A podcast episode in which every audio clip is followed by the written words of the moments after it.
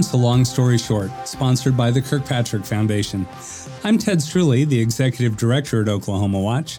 We're a statewide nonprofit news organization that specializes in investigative reporting. You're listening to our weekly podcast, which lets you hear directly from our journalists as they provide deeper insight into their recently published stories. Reporter Paul Monies has been following the growth of marijuana in Oklahoma and the rejection by voters on March 7th of a state question to legalize it for adults 21 and older. Paul, were you surprised at the rejection of State Question 820? I was, and I think a lot of people that were kind of observing this didn't know exactly what might happen with the March special election. We're pretty surprised too, both in magnitude on if you're on the for side by the defeat, and then if you um, were in opposition, just how much the voters rejected the actual initiative.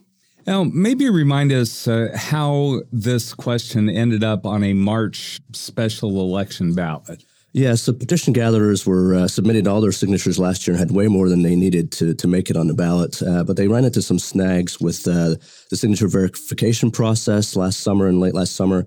Um, they had outsourced that under a new state law to a third party who hadn't done this before, and they hit some snags and some delays in implementing it uh, in time to make the November general election. How was the turnout? Uh, it was pretty dismal for uh, an election, but this was a March special election. It was the only statewide uh, question on the ballot. There was some local elections going on as well, uh, but it ended up being about 25% of the state's 2 million registered voters uh, turning out for that election. Where was support for the state question strongest?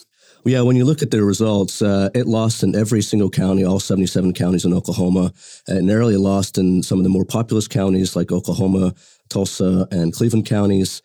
Uh, but when my colleague Keaton Ross did some precinct analysis, it lost in more than 80% of the state's almost 2,000 precincts. And a lot of those uh, were, were, votes in rural areas and kind of suburban areas. It did a little better in some of the more um, urban uh, parts of the state.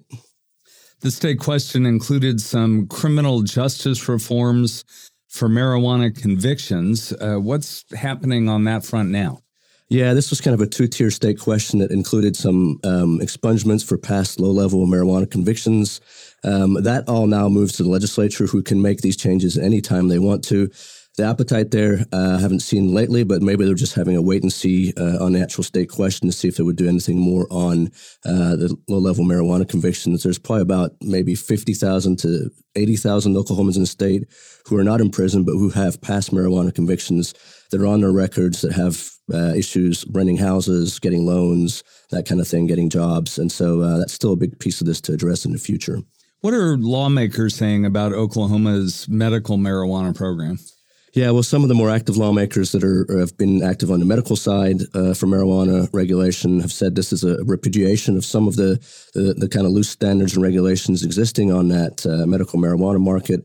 And there's you know more than two dozen bills still alive in some form or fashion that would address some of the medical market things, including um, some limits on THC, which is kind of the mind altering substance of marijuana, uh, on the medical side as well. Now, marijuana is still uh, illegal at the federal level. Anything new on that at the uh, in Congress? That's right. Yeah, it, it takes uh, a lot to kind of move the, the, needle in Congress a lot of times, especially see, we see a lot of deadlock uh, and, gridlock in D.C. Uh, there are some issues out there in terms of rescheduling marijuana, which right now under federal law is a Schedule One class, and that is the strongest uh, limitations on its use and also on its research practices. So President Biden has called for rescheduling or a study for that but Congress has not taken that up yet. Um, and, um, you know, that's always kind of a perennial call for getting more research out on the, the marijuana side. Uh, separately from that, on the, the banking side, there's a, a, banking act that would allow federal charter banks to get into marijuana banking. Uh, it's a little bit limited on that side right now. Uh, that bill's been introduced the last three Congress sessions. Um, it passed last session. They have a brand new Congress right now, obviously. Uh, we haven't seen any movement on that yet, uh, but our delegation was split uh, when they voted for that in 2021. I believe the vote was, I think, three voted for it and two voted against it in our congressional side. All right. Well, thanks, Paul. You can read uh, Paul's coverage of uh, the development of marijuana law in Oklahoma, as well as all his other coverage of state government on our website, oklahomawatch.org.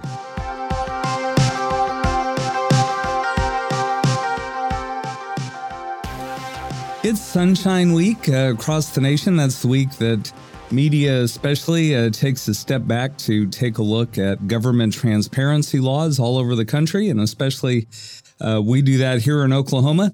Uh, I'm with Keaton Ross, who covers democracy at Oklahoma Watch. Keaton, this topic of open government and freedom of information uh, is particularly timely. Uh, tell us a little more.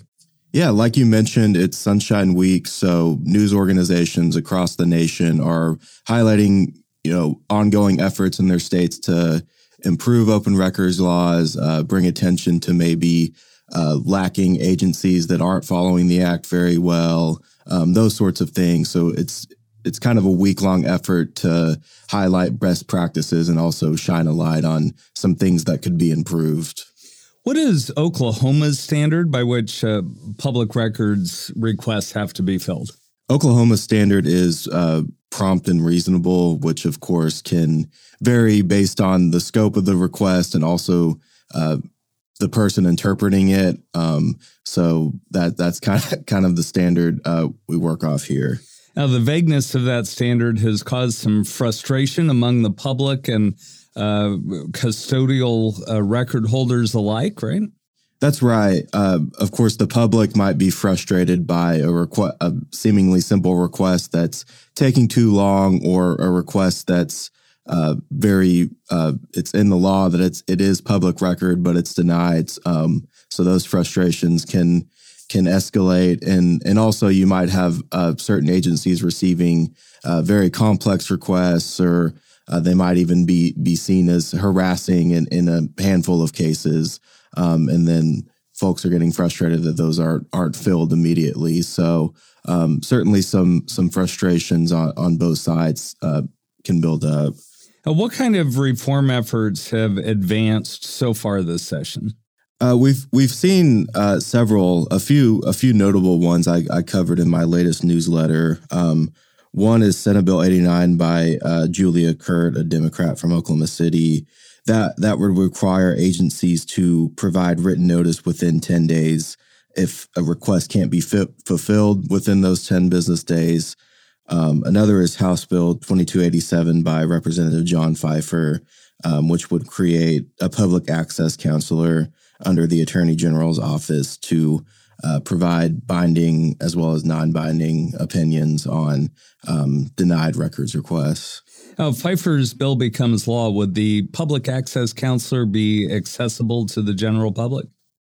Yeah, the motivation behind it is that it would be accessible to uh, the public as well as members of the media that are that are making requests, trying to work on stories. So, um, twofold in that regard. Um, certainly not just for the media or for certain state employees, um, for everyone, definitely. Have uh, other states created a similar position? Yeah, we've seen states like Texas, Kansas, and Illinois have all ad- adopted a similar um, sort of access counselor to to rule on these denied requests. And uh, what's the effect of that been in those states? So I spoke with Mark Thomas, president of the Oklahoma Press Association, last week, and he told me that in several of these states that have adopted an access counselor, they've seen a reduction in litigation over open records. Um, of course, it doesn't necessarily rule out that um, you know a, a, case, a certain case, will advance to uh, court, but once you get a, an opinion from the attorney general um, in all likelihood, uh, that's going to hold up in a court of law and stand. So you kind of have, um, you know, a check on it that prevents you from getting into uh, a costly lawsuit. Um, you know, especially for a person that doesn't have uh, the time or the resources to to go to court over an open records request. It could be particularly beneficial. And uh, that kind of ombudsman role, uh, I would think, in addition to avoiding litigation, might also help expedite requests by uh, eliminating some of the conflicts between the requester and the agency. Yeah, that that would that would be correct.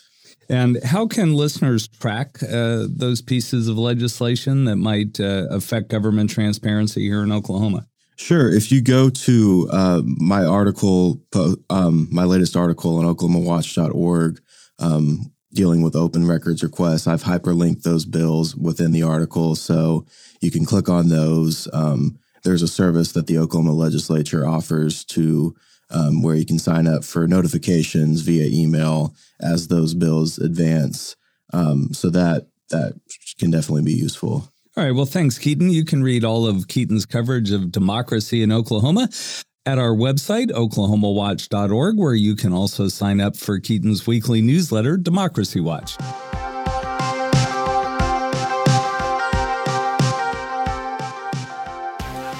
Lionel Ramos covers race and equity at Oklahoma Watch.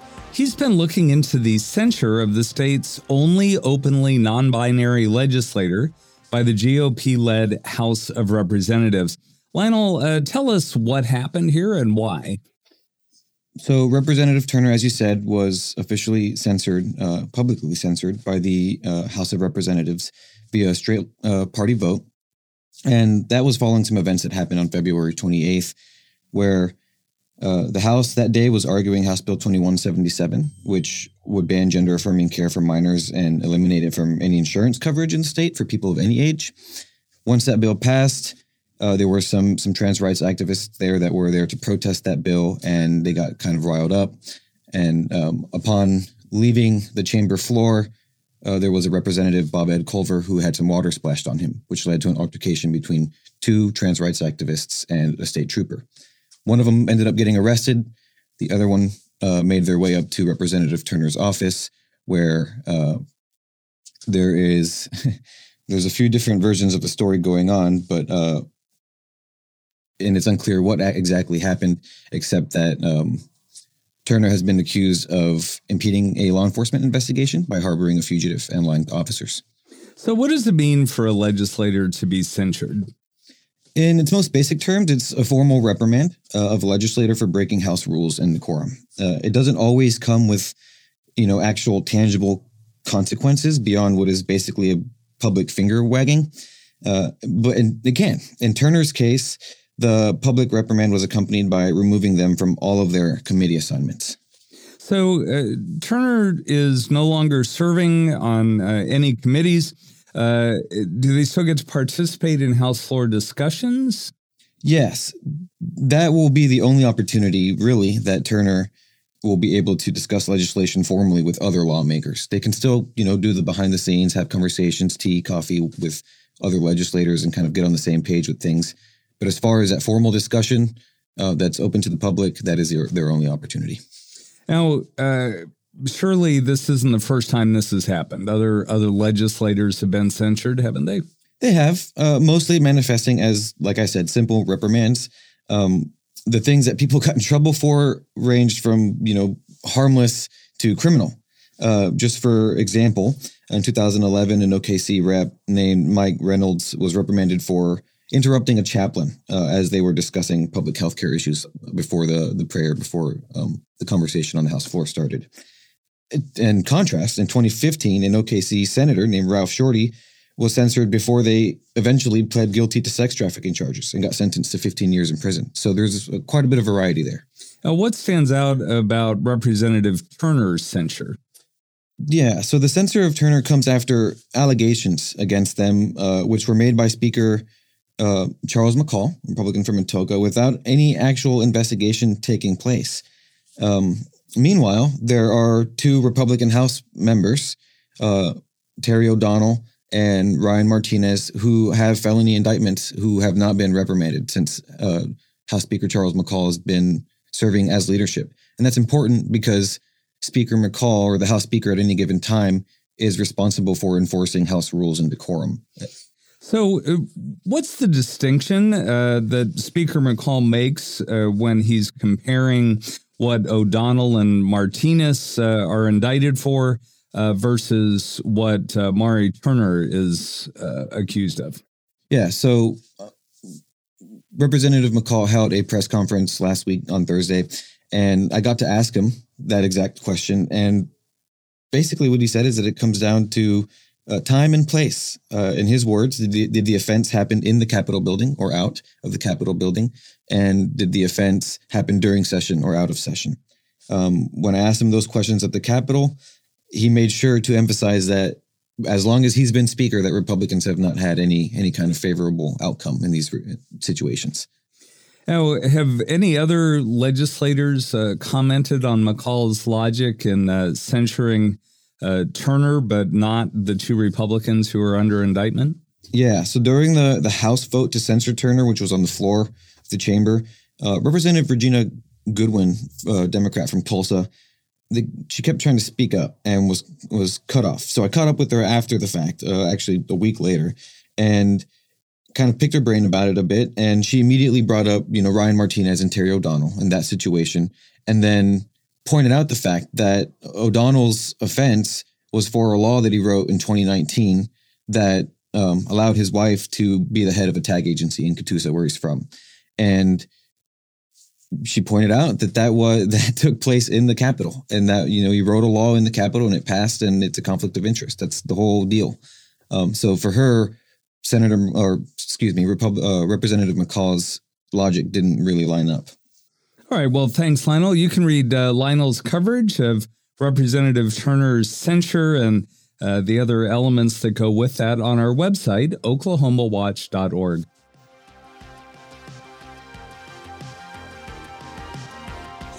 You've been listening to Long Story Short, a weekly podcast that helps you get deeper into the investigative stories reported by Oklahoma Watch, which you can find on the web at oklahomawatch.org. This podcast was made possible by a grant from the Kirkpatrick Foundation, for which we're grateful. For Oklahoma Watch, I'm Ted Streuli. Thanks for listening.